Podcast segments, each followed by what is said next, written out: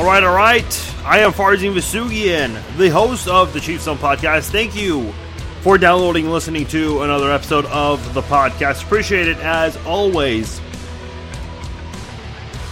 If you're a returning listener, you know the drill. I'm on social media. If you're listening for the first time, hey, very easy to interact with me. Facebook.com slash Farzin Vasugian. That is my Facebook page. Give it a like. Follow me on Facebook. Follow me on Twitter as well at Farzin21.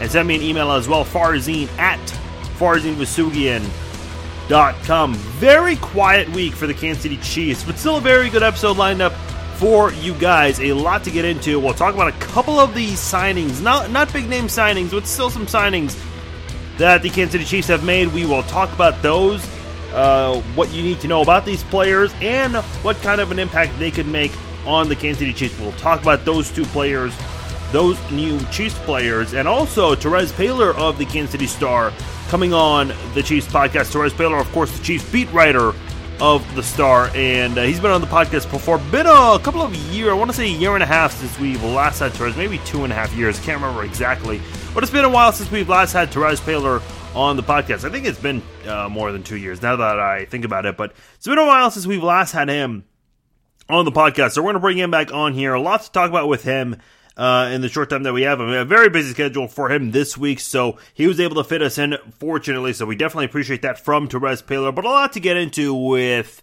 Patrick Mahomes, the upcoming draft, and also uh, something I wanted to ask about, about Brett Veach. Plus, uh, going back to the draft, as of course we are now in the month of April, uh, it's it's going to be interesting to keep an eye on because there are a lot of articles about people talking about you know, hopefully the the Chiefs go heavy with the defense in this draft, and that's what a lot of people are expecting. Terez kind of hints, you know, don't be too surprised if they go on offense with the first pick.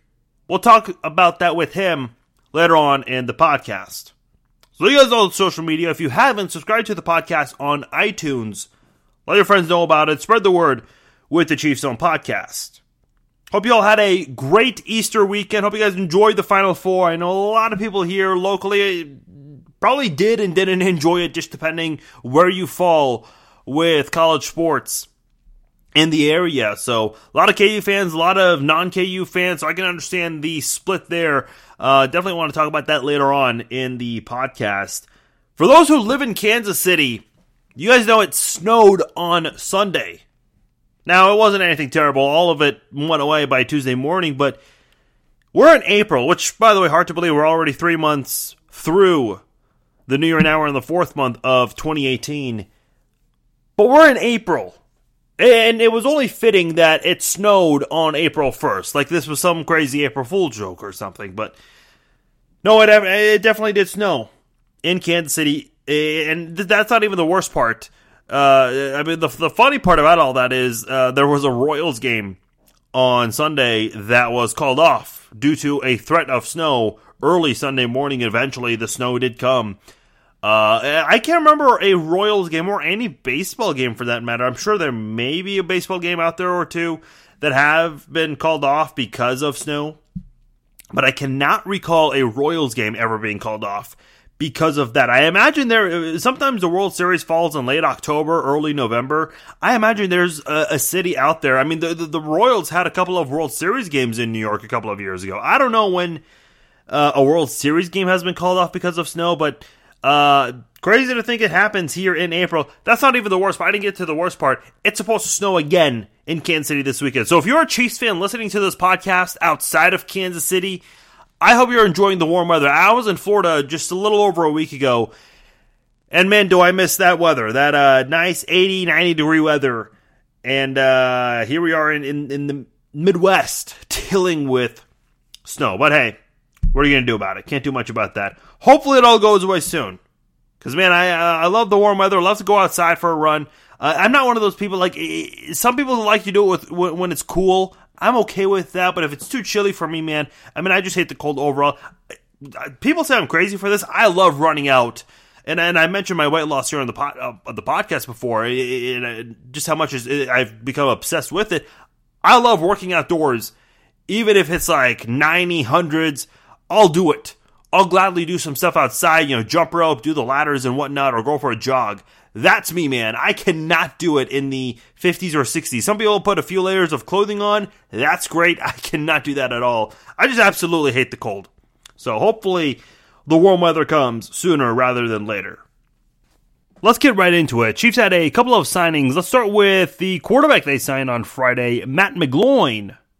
Played college football at Penn State, where he broke and still holds the record for most completions in a single season with 270 and was an honorable mention on the All Big Ten team in 2012. He threw for a school record 46 career touchdowns, and all of them doing so within three seasons as he only threw two passes in 2009 as a freshman. He went undrafted in 2013, spent four seasons with the Oakland Raiders, briefly on the Eagles staff last year, spent 2017 with the Houston Texans, now finds his way to Kansas City. And by the way, going back to the, the, the Houston signing there, he was picked up by the Texans.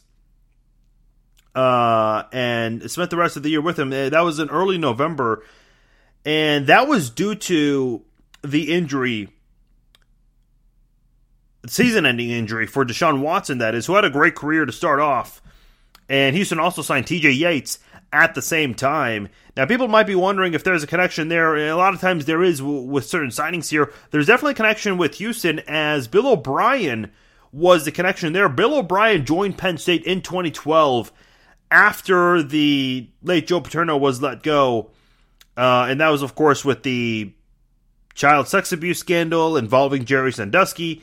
Uh, O'Brien was hired the following season, and he and McGloin only spent one year together at Penn State, but eventually reunited in Houston. So able to, to find a job in the NFL, but looked like after the Eagles cut, uh, he considered retirement, but then Bill O'Brien found him, and he didn't play at all, but still was able to at least have some sort of a job in the NFL last season, and that has brought him to Kansas City. Look, as far as the impact they'll have, I'm not exactly sure. It's hard to say with quarterbacks who could possibly be either the number three QB and could be inactive for a lot of games, or maybe a guy who competes against somebody else. I would still not rule out any possibility that the Chiefs would draft a quarterback late, uh, maybe in the sixth or seventh round, or maybe they maybe there's a quarterback that just misses getting drafted, and Kansas City goes after him, and uh, they bring them in, uh, and possibly competes against McGloin for a spot on the roster. So that's definitely something to consider with McGloin uh, signing with the Chiefs. Now, of course, you know, college experience is always good. Uh, when I say college experience, I'm talking about some sort of success. All of these players who are in the NFL right now, they have some they make some sort of an impact. They leave some sort of a legacy behind with their colleges. I mean, all of them have done something. Pat Mahomes, of course, had some great moments with Texas Tech and some of the more prolific offensive performances you'll see in NCAA history. Uh, you know, not everyone has success in terms of getting to bowl games and winning bowl games. Uh, but they have some sort of school records there. Matt McGloin has some of that. As we know, and we discussed this a lot in last podcast, some these college things don't always translate into success in the NFL. So we'll see what happens with Matt McGloin. I, I, I do think he ends up being part of the 53 man roster. Uh, unless the Chiefs do draft a quarterback, I think if they draft somebody, that person could be in favor over McGloin uh, by the time it comes to the 53 man roster cut. So uh, we'll see how that pans out. Chad Henne certainly is going to be on, especially with that $5.15 million contract that he's guaranteed just for the first year. That is. So I, I think he definitely has his roster spot locked up. And we'll see McGloin. I, I, am always intrigued with some of these college players who do really well in college, but don't necessarily pan out and do well in the NFL, or if they don't get drafted as early as some of us thought at some point that they would have been drafted. So I, I, I'm always intrigued to see how some of these players do. I remember at one point, Chris Leak, who had a, a very successful career in Florida before Tim Tebow got there, uh, and Troy Smith, I believe, also. I believe they were both I can't remember at the same time or not. They were both briefly on Kansas City's roster, uh, but that was only during the offseason. So, uh, you know, I'm always intrigued when these guys get uh, opportunities in the NFL and how they look in the preseason, and if they can make any kind of an impact in those pre exhibition games, essentially, in trying to maintain a spot on the roster. So I, I think that would be the best case scenario for Matt McGloin. Now, another player who the Chiefs signed and someone who I think could have a bigger impact on this football team. Veteran safety and special teams player Robert Golden, he went undrafted in 2012 out of Arizona. He has spent all six seasons with the Pittsburgh Steelers. He has been, this is pretty impressive, he's been available for all, for every game except for four. So out of 96 possible games, he's only been inactive four times in his career. He missed one game in his rookie season, and then he missed three in 2016 due to a hamstring injury late in the season that kept him on the sidelines. He didn't start in uh, any games for the first three years, and then the other three years, the last three years, he has started quite a bit. Started 12 games combined. That's not a lot, but he's, he's at least shown that he's been gradually growing in the NFL as a defensive back. And he has always provided depth for the Pittsburgh Steelers. Has two career interceptions. One of them came last year. Also has one forced fumble that came early in his career. And kind of an interesting note, eh, I guess his the biggest highlight of his career came last year against the Cincinnati Bengals on a trick play.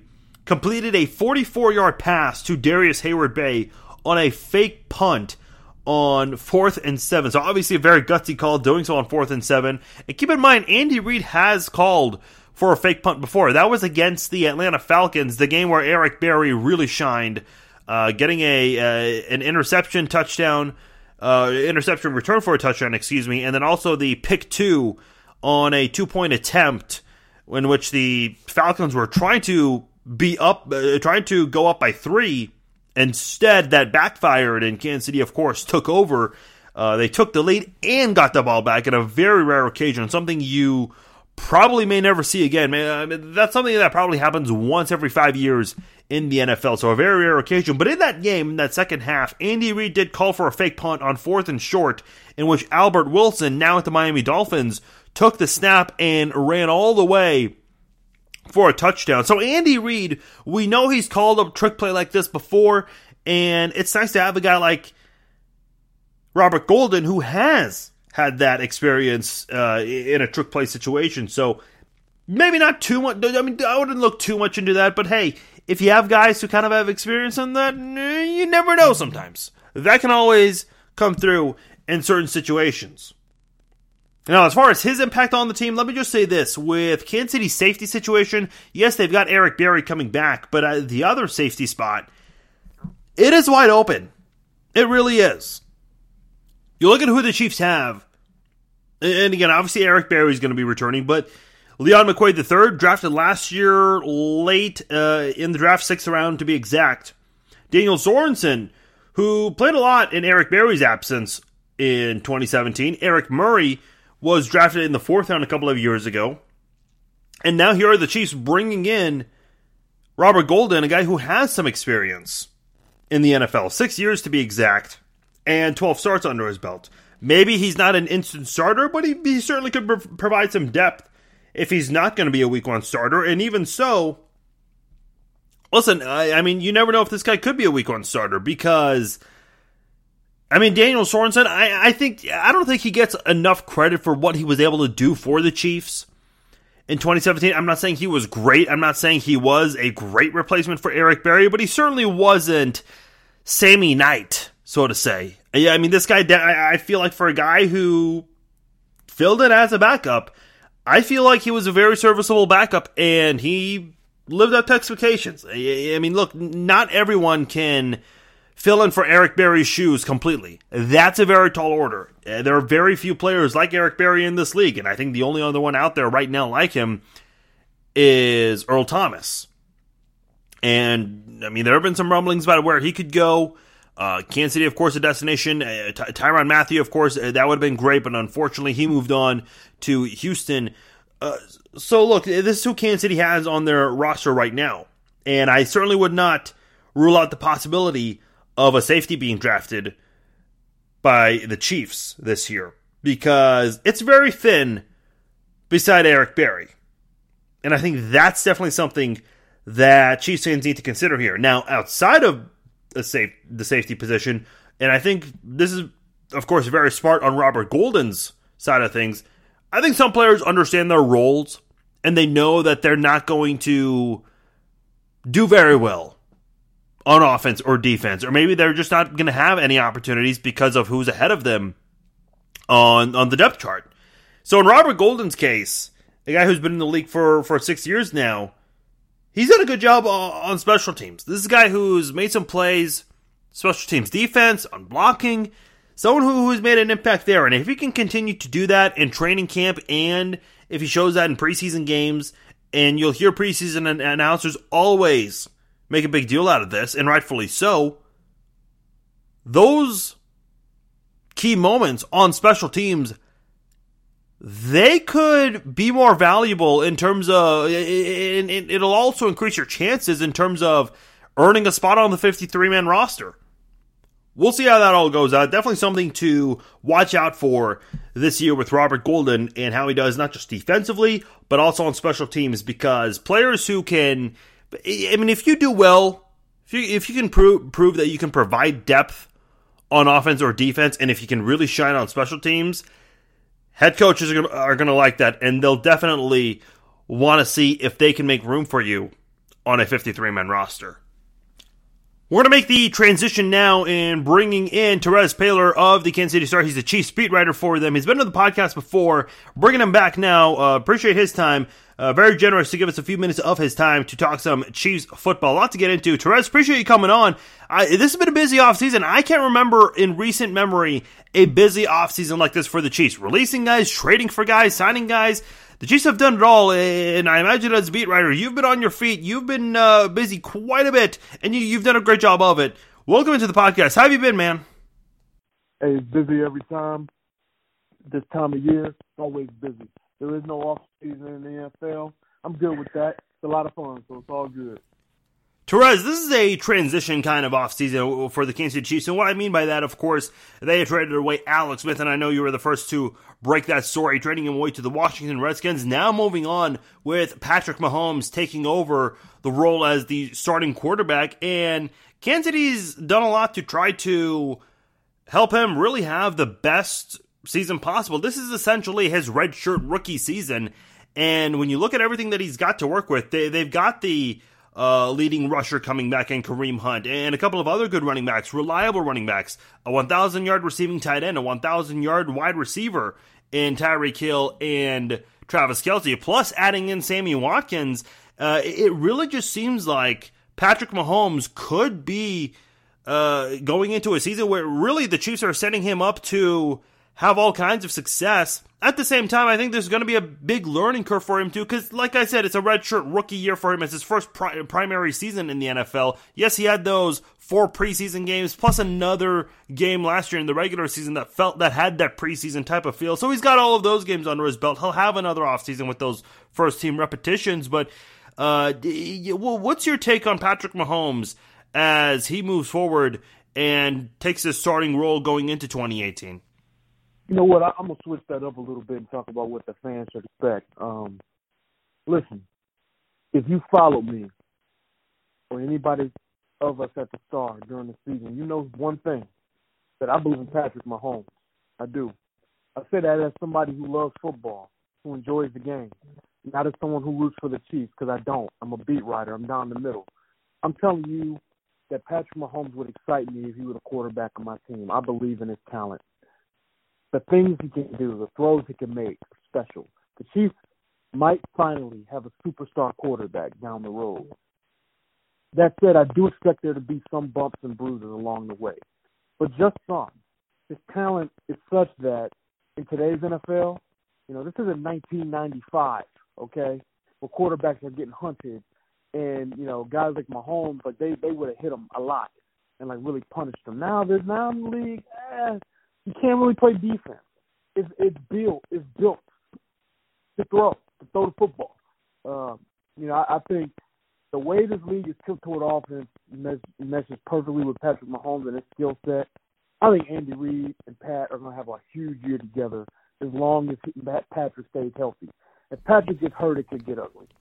Terez, a lot of Chiefs fans we're just upset with these last two heartbreaking postseason losses. Every playoff loss is a heartbreaker, it feels like, but uh, the way the Chiefs went out in uh, after a great 2016 season where they outscored the Steelers two touchdowns to zero, the Steelers getting only field goals and still coming into Arrowhead after the Chiefs got a week off and stole a, a, a playoff victory from them, and then this past postseason where the Chiefs had that big lead against the Tennessee Titans and were completely shut down in the second half, allowing the Titans to come back and take that game away from them. This has been uh, really hard, and a lot of people uh, have been critical. Fans uh, have been very critical of Andy Reid and just how he's finished the season, back-to-back years for the Chiefs. Some people wanting him out, but I still think he's the right guy for the job. Do you feel like this edition of Patrick Mahomes could change Kansas City's fortune, and they could get over this playoff hump of theirs? Yeah. So, you know, I think I think fans in general kind of have the right to feel however they want to feel about Andy Reid. To be honest, um, I get it. You know, I know that uh, they've had more than their share of disappointing losses, so you can say what you want and say how you feel. Um, he's still a very good coach, and I'm sorry to break that to a lot of people. He's still a very good coach. Um, their problem is their defense. You know, they're, they're, that could be the problem this season. Uh, I think they're going to score a lot of points. Um, I think they could lose games though because their defense surrenders a lot of points too if Eric Berry and Justin Houston, and yes, even Dee Ford, if those guys miss significant amount of time, Steven's gonna have a hard time stopping people. Um, as far as Andy goes, I understand it. Like you guys have been so close so many times in the past. Like I get why like good is like not good enough, man. I, I totally get that, and I I I feel for you guys because I, I understand it. Um, that said, I think Andy deserves more seasons. I, I do. I, not just this year, but next year, and probably the year after that too. Um, let's see what he can do with Patrick Mahomes. What you don't want to do is get another coach for him, because Patrick Mahomes, you know, he it's taking him a year to kind of digest this playbook fully. You don't want to start getting young quarterbacks a whole lot of different coaches and terminology. You don't want to do that. You saw what happened to Alex Smith when he had that in San Francisco. So I think I think I think Andy should be here as long as Pat's here, and as long as Pat has a chance to be a superstar, Andy should be here. And there needs to be some understanding of the importance of that from the fans.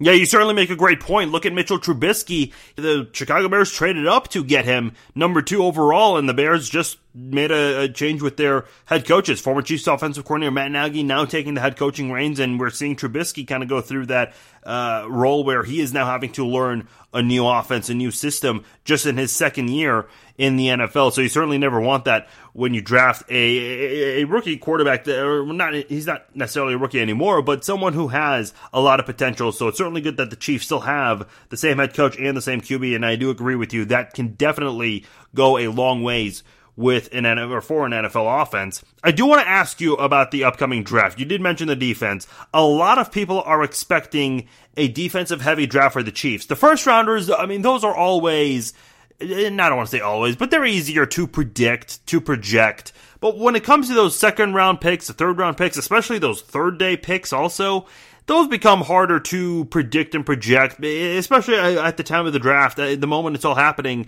you know, so many different things have already happened, and you just don't know what to expect uh, when certain teams are uh, on the clock to pick in the second and third rounds and so on. Uh, with that second round pick that the Chiefs have, that is going to be their first pick, assuming they don't trade up or anything. Do you expect the Chiefs to go heavy on defense in this draft, or do you think maybe they could surprise us a little bit and uh, go for an offensive player with that first pick? Well, what do you think about the Chiefs in this draft? Defense, defense, defense, defense, defense, defense. Um, defense. No, no edge rusher, cornerback, defensive line, safety, maybe even um out maybe maybe even like a developmental inside linebacker too, believe it or not. Um but don't sleep on one thing. Brett Veach is gonna draft the best player. There's a stud offensive player on the board, he's not gonna pass him up. Okay? Uh, especially with that first pick that they got in the second round. I would expect the Chiefs to be aggressive as it turns as it relates to moving up. I think that's a possibility. But if they end up staying, don't sleep on tight end either. you know, Mike Gesicki from Penn State, that dude can play. Uh, all of a sudden, if you get Patrick Mahomes two tight ends that can ball out with Gesicki and Kelce, whew, that's something. Plus, Gesicki adds some protection because Kelce's 29. Okay, so just saying, keep in mind, I think the Chiefs are wide open here. I think any of those positions fit, but absolutely they're going defense, defense, defense for the most part.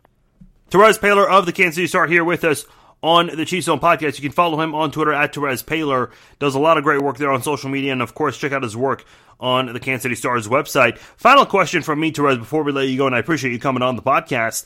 I, I want to talk to you about Brett Veach because I think, even though a lot of people are talking about Patrick Mahomes and a lot, a lot of the players that are moving on from the Chiefs, a lot of the veterans that have been let go, and some of the newcomers coming in, lot, how excited a lot of people are about that uh, with the Mahomes transition here. But I think what's not be, being discussed as much is Brett Veach, the new general manager for the Chiefs. And I say new like he, he just got hired, but he hasn't even had this job for a full year. But I feel like he's been a very active general manager. That's not to say the some of the more previous uh, recent GMs have not been active. Guys like Scott Pioli and John Dorsey, but I feel like in his first year, again, not even a full 12 months yet, I feel like Brett Veach really has been the most active GM the Chiefs have had eh, within the first 12 months what's your assessment on how Brett Veach has done up to this point in less than a year as a GM?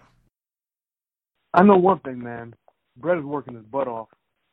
Um, it's funny watching him now compared to watching him last summer. Like he, he's still like a young guy. He's only like thirty nine or forty, but like you can see how hard he's been working. You see it on his face, man.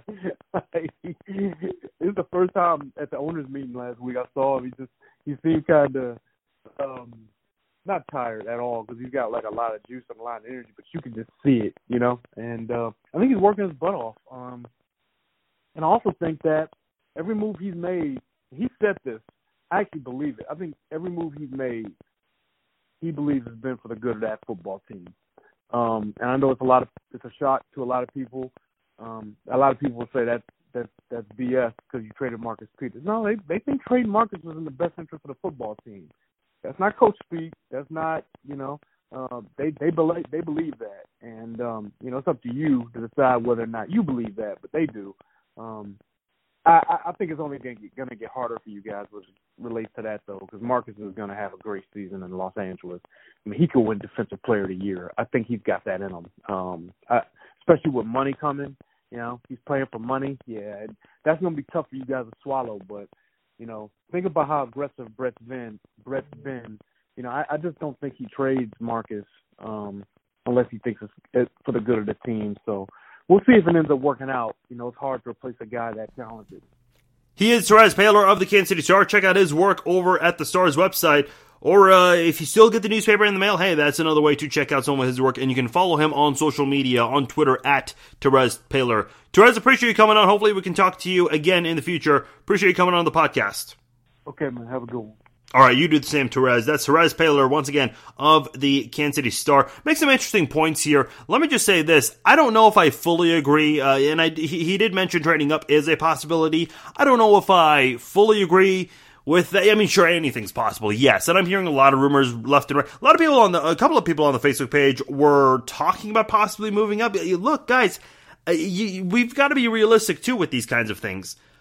What do the Chiefs have to that that they can trade to move up. Yes, they've got a lot of great players that a lot of teams would love to give up a first round draft pick for, but realistically, from a Chief standpoint, do you want to give up Travis Kelce or Tyreek Hill or anyone else on the roster right now? Because I don't know if that's really with what you have right now on this roster and the potential. I mean, this this team has a high ceiling. I don't know if I want to lose anyone else. A lot of people were frustrated with the Marcus Peters loss. I I mean, I am too, and I and still am, but I don't think they're going to be terrible without him because look, you've got two very good and underrated corners, as I've been saying for a while this offseason. So I think they're still set at cornerback. Maybe they draft someone else early. Who knows?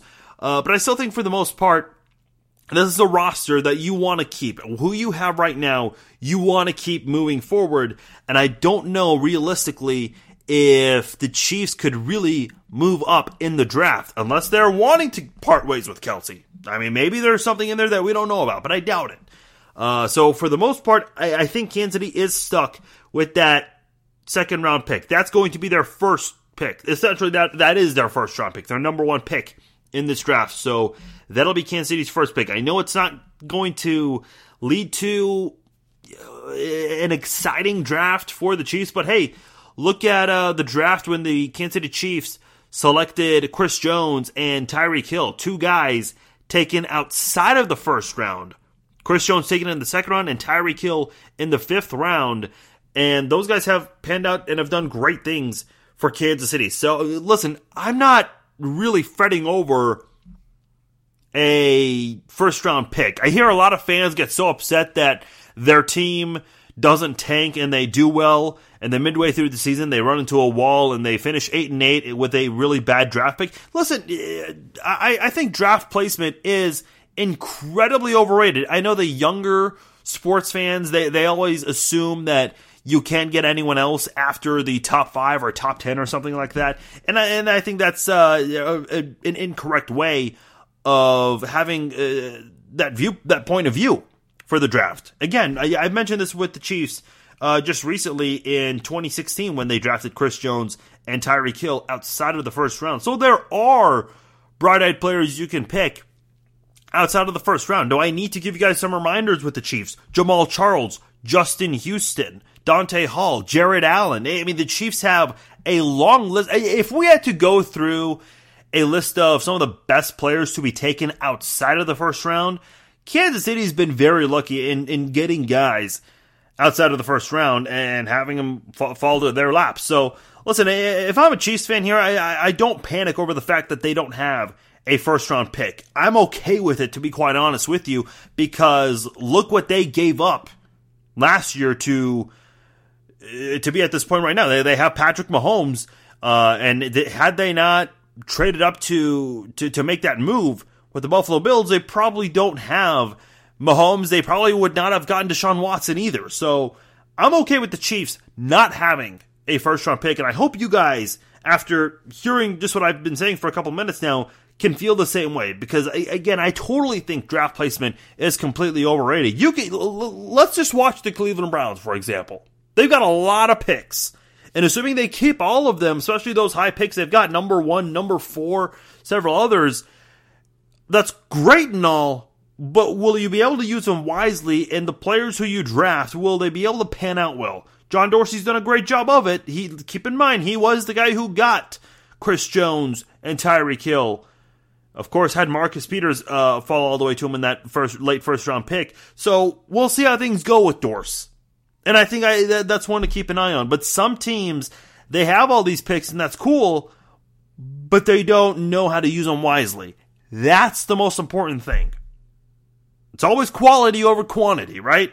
I mean, we, we've heard that phrase many times. I'll take both quality and quantity, don't get me wrong. But we've always got to go after quality first and the Kansas City Chiefs, even when they don't have the greatest draft placement, they've gone after quality. Let me give you one more quick example. Keep in mind, Glenn Dorsey was taken fifth overall by the Chiefs. Tyson Jackson was taken third overall. And those guys did not have great careers in Kansas City. So again, it just goes to my point that the draft placement does not mean everything. So please don't fret over that if you are feeling down or if you're disappointed that the Chiefs don't move up on uh, draft day on Thursday night whenever the NFL draft gets underway for that first round, which uh, of course we know the draft has changed so much. They have the first rounder on a Thursday, the second and third on a Friday, and then the rest on a Saturday. So again, I think Chiefs fans shouldn't feel too bad over the fact that they will not be seeing a first round pick this year. Time to wrap up the show. Let's go around the NFL.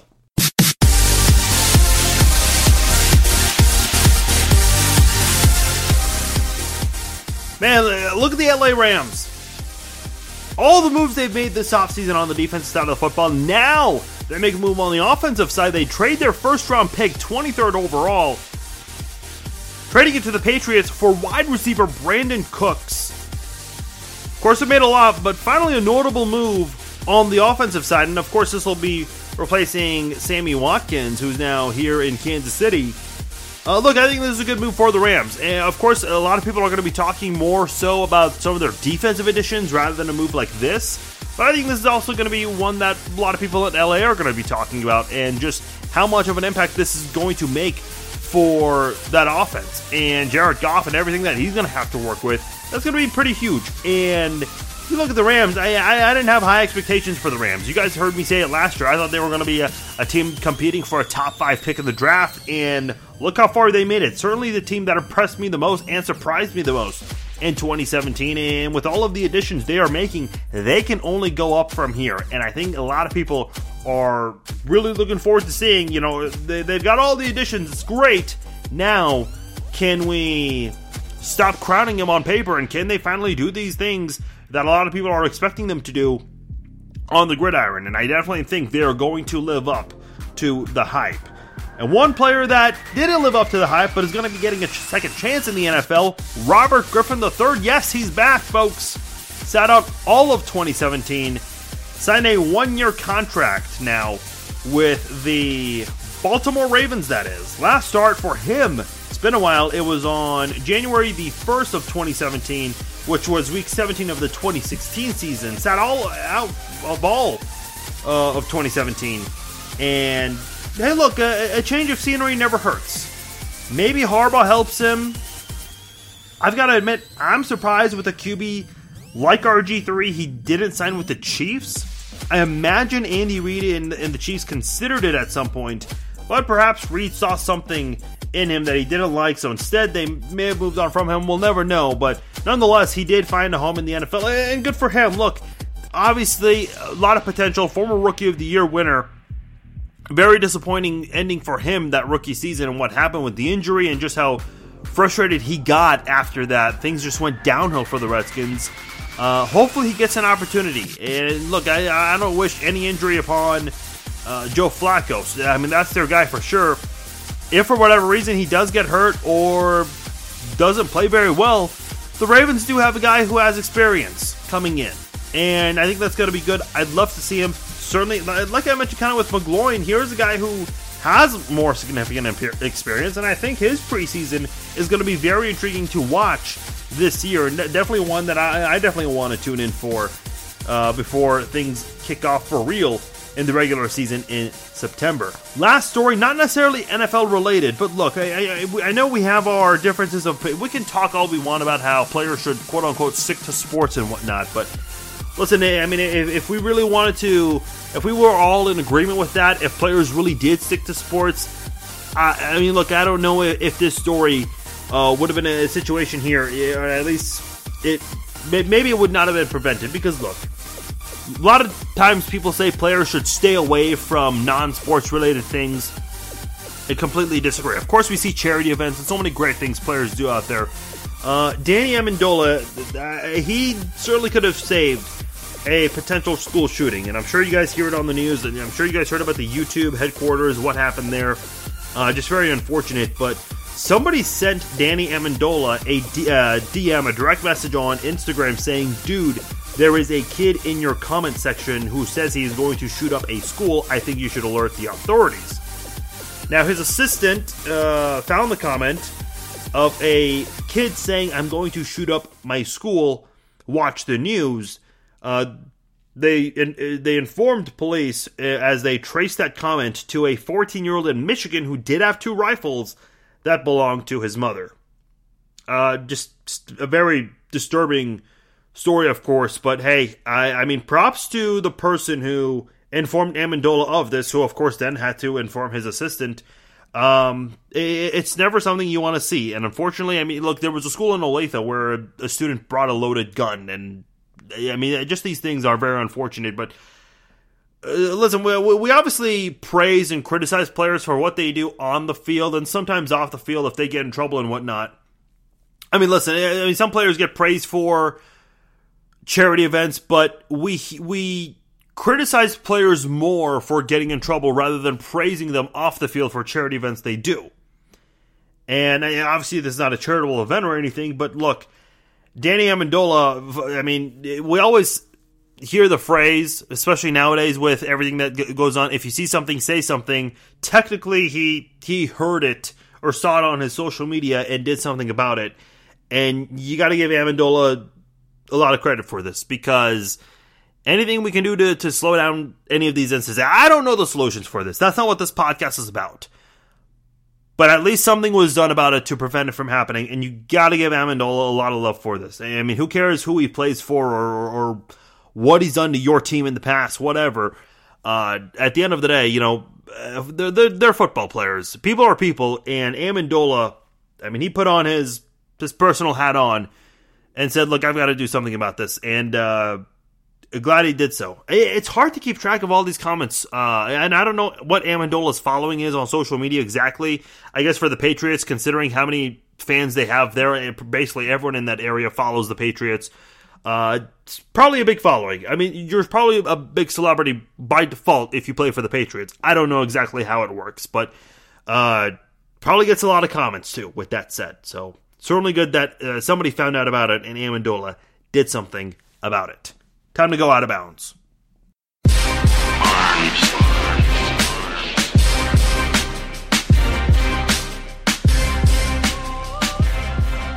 So the Masters is banning the word dilly dilly from that Bud Light commercial. I, I think it's Bud Light. I don't know. I don't care. So, any rowdy golf fan who says it or shouts it during the event will be removed. Thank you. I love it. I think dilly dilly, and the fact that I've said it a couple of times, I lose credibility automatically. I, I mean, I, I, lose credibility the more I say this. I, I lose IQ points from just even saying that. But I think that is the dumbest thing ever. I mean, I see people comment on their social media. Uh, oh, we're, we're tailgating and, and, and Lock D, dilly dilly. I just, no, just stop. It's the dumbest thing I've ever heard. And I am thankful and I am very appreciative of whoever made this rule. Give them a raise. Just give them a raise. KU, of course, fell flat against Villanova in the Final Four. Uh, Villanova, the eventual national champions, and played lights out in this game. Uh, but listen, it, it, wasn't just Villanova deserves credit. I'm not saying that at all. Uh, a lot of KU fans are making excuses saying, "Hey, Villanova was just hard to stop." not necessarily. KU played terrible defense in this game. And even at one point where they just let guys. I mean, uh, Villanova was just shooting lights out from beyond the arc, but then it got to the point where KU got obsessed with trying to defend the perimeter. They forgot about what, what could be going on underneath the basket, and they let guys get in there wide open for some dunks. And Villanova didn't attempt a free throw, I don't think until the second half, if I remember correctly. So that was pretty tough to take in as a KU fan myself. I'm sure for others out there. Uh, very tough to see. Of course, Malik Newman, kind of surprised by this. He is declaring for the NBA, uh, going to be going to the draft and has hired an agent, so he will be moving on. Very surprising on my end. Uh, yeah, he had a gr- but, but hey, look, he had a great postseason. Did great in the Big 12 tournament and also in the NCAA tournament. And I think nowadays, uh, now we're in this era now. It's what have you done lately? Even in a short time span, uh, that's success in that short amount of time could do dividends for you. So good for Malik Newman. If uh, someone got in his ear and said, "Hey, NBA scouts love you and, and they would definitely consider drafting you," then he deserves to go. So certainly deserving of the opportunity. Speaking of the opportunity, if you have the opportunity to catch UFC 223 this week, do it. It's going to be epic. I will talk more about it on my other podcast, the Cage Zone podcast, which is also out now on iTunes. Subscribe to that if you haven't. Listen to the UFC 223 preview. This is going to be an epic event. Let me just tell you what's going on. For those who are casuals and maybe don't follow it as much, if you're looking for the Ronda Rouseys, the Conor McGregors, the next Ronda Rousey or Conor, there could be a couple of those new guys on this event. Rose Namajunas will face Joanna Jędrzejczyk in a rematch. Rose KO'd Joanna in the first round back in November, handed Joanna her first ever loss, and took her belt from her. Now she has to prove she can do it for a second time. Rose Namajunas did, by the way, compete at UFC on Fox 24 last year when it was in Kansas City. So very cool to see uh, a former fighter in Kansas City also fought for Invicta, which is KC based. Uh, so definitely a little bit of bias there from me uh, for Rose Namajunas. Also, Khabib Nurmagomedov, uh, a guy who's undefeated, 25 and zero, is going to be fighting Max Holloway, who has not lost in a couple of years. Last loss came to Conor McGregor, also as a featherweight champion, which is what Conor McGregor used to be. Uh, Max Holloway could own the two belts Conor McGregor once had simultaneously. Uh, and Khabib, this guy is undefeated. If he wins, he'll be 26 0 and will finally win a UFC belt. Uh, Max Holloway, he is stepping out on short notice because Tony Ferguson, the interim lightweight champion, got injured. So these guys are fighting for a lightweight title. And again, Max Holloway, one of two things will happen with the main event. Either Max Holloway will be a two division champion uh, at featherweight and lightweight. The only other person to do that is Conor McGregor with the same two belts and that could set up a crazy Conor McGregor versus Max Holloway matchup. Or Khabib Nurmagomedov will win, and he will be undefeated at 26 0 and will finally win a UFC belt.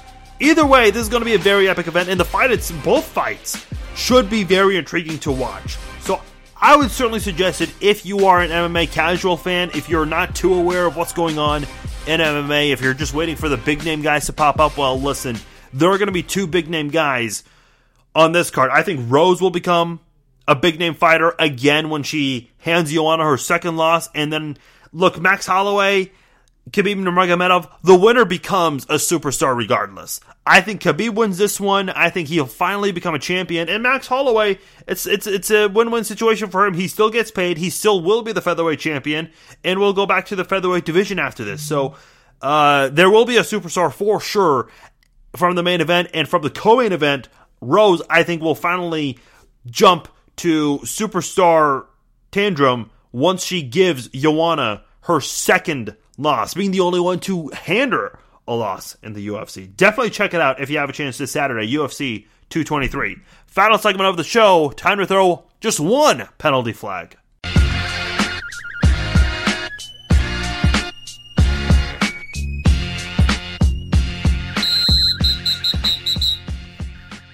All right, this is a topic I have discussed before, and I, I, always think it's worth mentioning. And unfortunately, I don't think this is a topic that will ever that will ever see a solution to. And I think this is something very serious that I think parents should definitely talk to their kids about, and that is the use of social media. As I'm sure you guys have heard uh, or even saw, Donte DiVincenzo of Villanova quickly went from hero to zero after old offensive tweets using the N word. Apparently, he was quoting songs.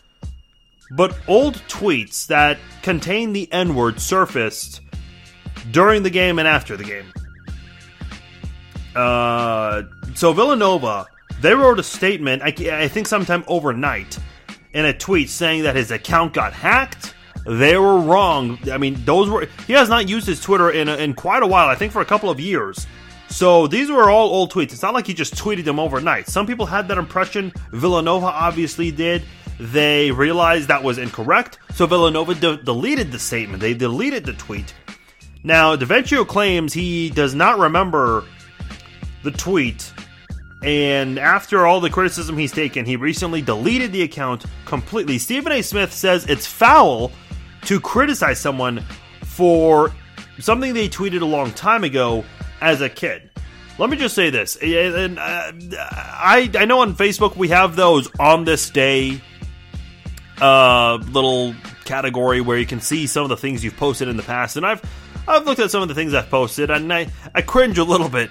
Um, but listen, uh, I'd like to think that at the same time, if for whatever reason uh, people want to expose anything I've written, I, I don't think I've written anything ever out of line, nothing offensive uh, nothing uh, racial or homophobic. I don't think any of those. I, I, mean, you could track my social media. I certainly would not be able to find that. But uh, people out there, they find some crazy stuff. I don't know if you guys remember the boy in Tennessee who was bullied and cried about it and got a ton of support from people, celebrities, uh, athletes, so many people. Somebody found out the mother had a social media post of the kids holding Confederate flags and guns. And, and basically, the story took a complete turn, and people just started criticizing the family instead. Um, here's a good example: Eli Apple uh, of the Giants, the cornerback for the Giants, when he got drafted by the Giants, right after the draft pick, a tweet resurfaced of him couple of years, uh, several years prior before, saying, uh, "quote." Must suck to be a Giants fan today. Hashtag shutout.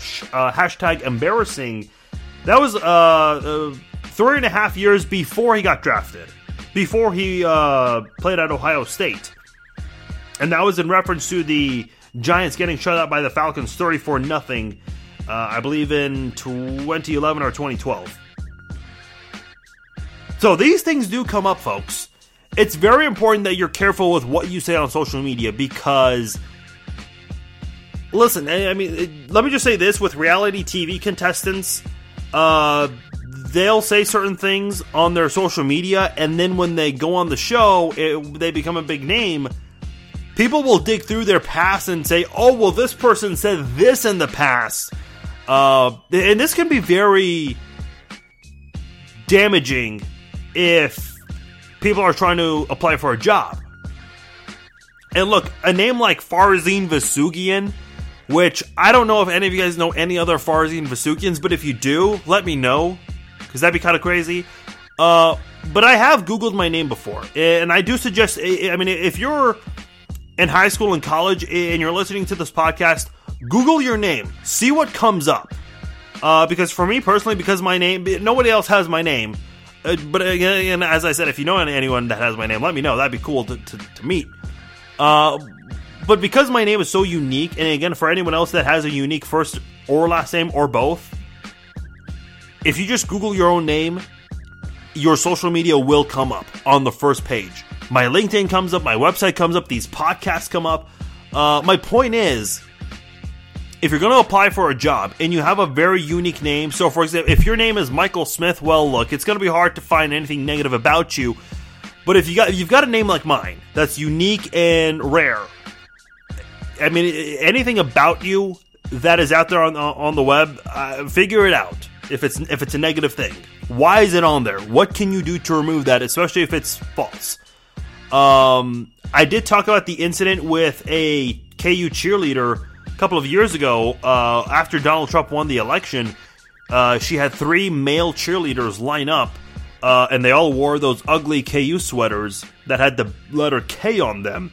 And the three KU cheerleaders who lined up, the male cheerleaders, uh, their shirts basically said KKK. And on her Snapchat, she said KKK go Trump in the caption. And that someone screenshot that. Her name was on the corner of the Snapchat, so everyone saw it was hers. She was trying to make an excuse on Twitter that someone took her phone, which was complete BS. It's still your phone. It's still under your name. You should never allow that. But my point is, she had a very unique name.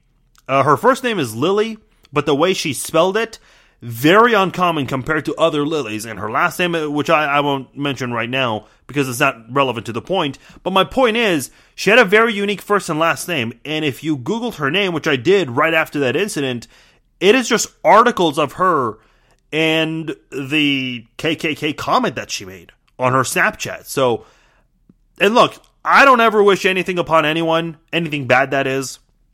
But um, if you're going to apply for a job and there was something bad about you on the web, it's going to be very hard to find a job. A buddy of mine plagiarized for the student newspaper at KU, and he's got a very unique.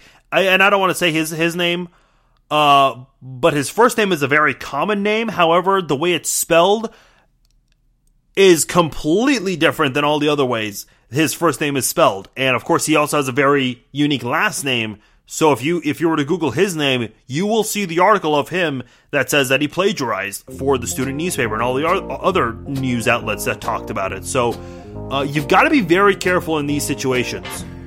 You you have a very unique name like Donte DiVincenzo.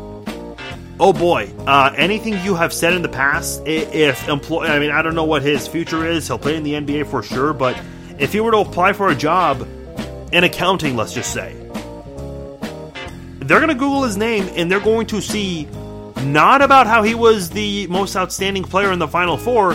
They're going to see articles about him writing these tweets. It is a very, very sensitive subject. And listen, if you if you have something that you've tweeted before or posted on social media, clean that up. That way it cannot be used against you. People tweet stupid things as kids. I, and let me just say, I'm glad Twitter was not around when I was in elementary or middle school because I may have said a couple of stupid things.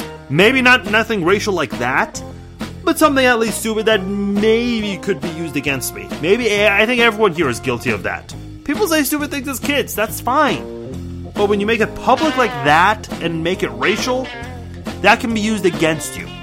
Doesn't matter if you're in your 20s applying for a job, if you did something in your teen years, uh, it will be used against you. And that may not be fair, but that's just the way it works. That's the reality of it. And you never want anything like that to be used against you.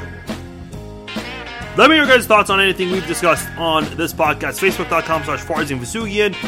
Like and follow my page on Facebook. You guys can also follow me on Twitter at Farzin21. You guys can also send me an email, farzine at farzinvousoughian.com.